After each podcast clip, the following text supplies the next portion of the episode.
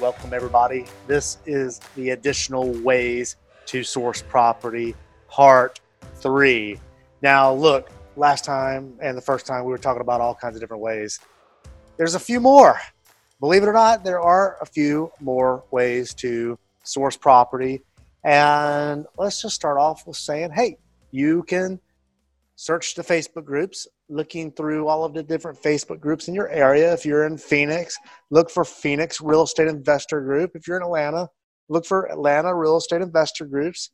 Find those on Facebook and connect with wholesalers. And I believe we've already talked about wholesalers, but wholesalers are a good way for you to find property. They're going to take a lot of the meat off the bone. That's how they get paid. They get paid for finding some of the best deals possible. But at the same time, you're going to get uh, some some property in your hands fairly quick. Another way is to go to the court uh, courthouse in your county. Maybe go to the website, email them, ask them for code violations. They will sometimes charge you a fee. Sometimes it's free, but code violations, they'll tell you a list of addresses that have code violations, and you'll get some really, really good deals that way. I think that would be uh, something I would do immediately to get an upper hand. You know, if you can go straight to the courthouse records and get these before they're ported out uh, to the public, you might get an extra property two weeks before somebody gets them pulled through something like Scipio or Batch Leads or PropStream. That's going to give you access to these properties quicker. Uh, another thing you can get from the courthouse is a vacant house list.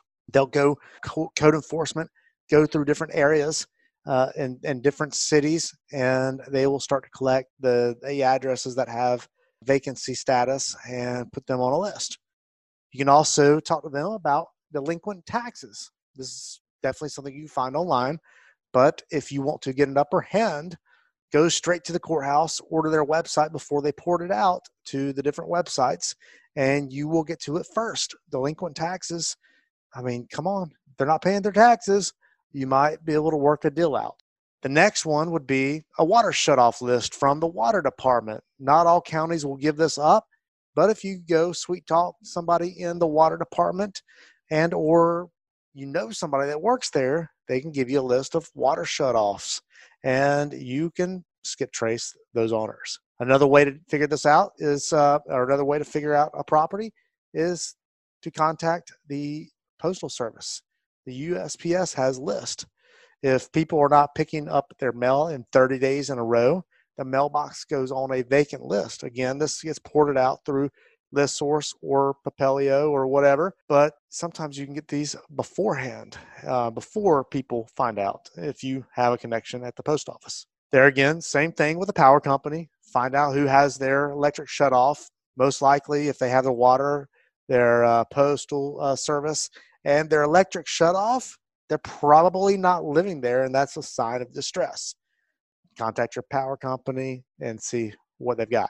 When you find out about all this, go knock on doors if you're obliged to do that. People who are delinquent on their mortgage payments may want to talk to you.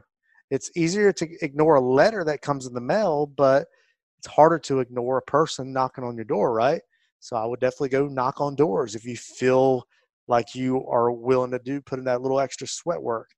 Cold calling is another way. Go through your list, pull your list through PropStream or Batch Leads, or I mean, there's so many guys. There's so many. Cold, pull your list, start cold calling them after they're skip traced.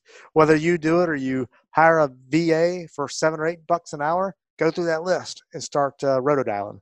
And then the last one is text blasting, launch control, batch leads. I mean, you can literally like set up batches of text and send them out straight to the consumer. And there is a 98% open rate with text. It's great. I would highly encourage you to go to launchcontrol.us. And that's it. So I'll leave you with this. This is the last in this uh, session. There's two things to remember. How consistent you are determines how successful you are in this business. So, how consistent are you? Number one. And number two, how many people can you talk to in a week? Go ahead and get familiar with this work and start finding your deals. Talk to you later. Bye bye.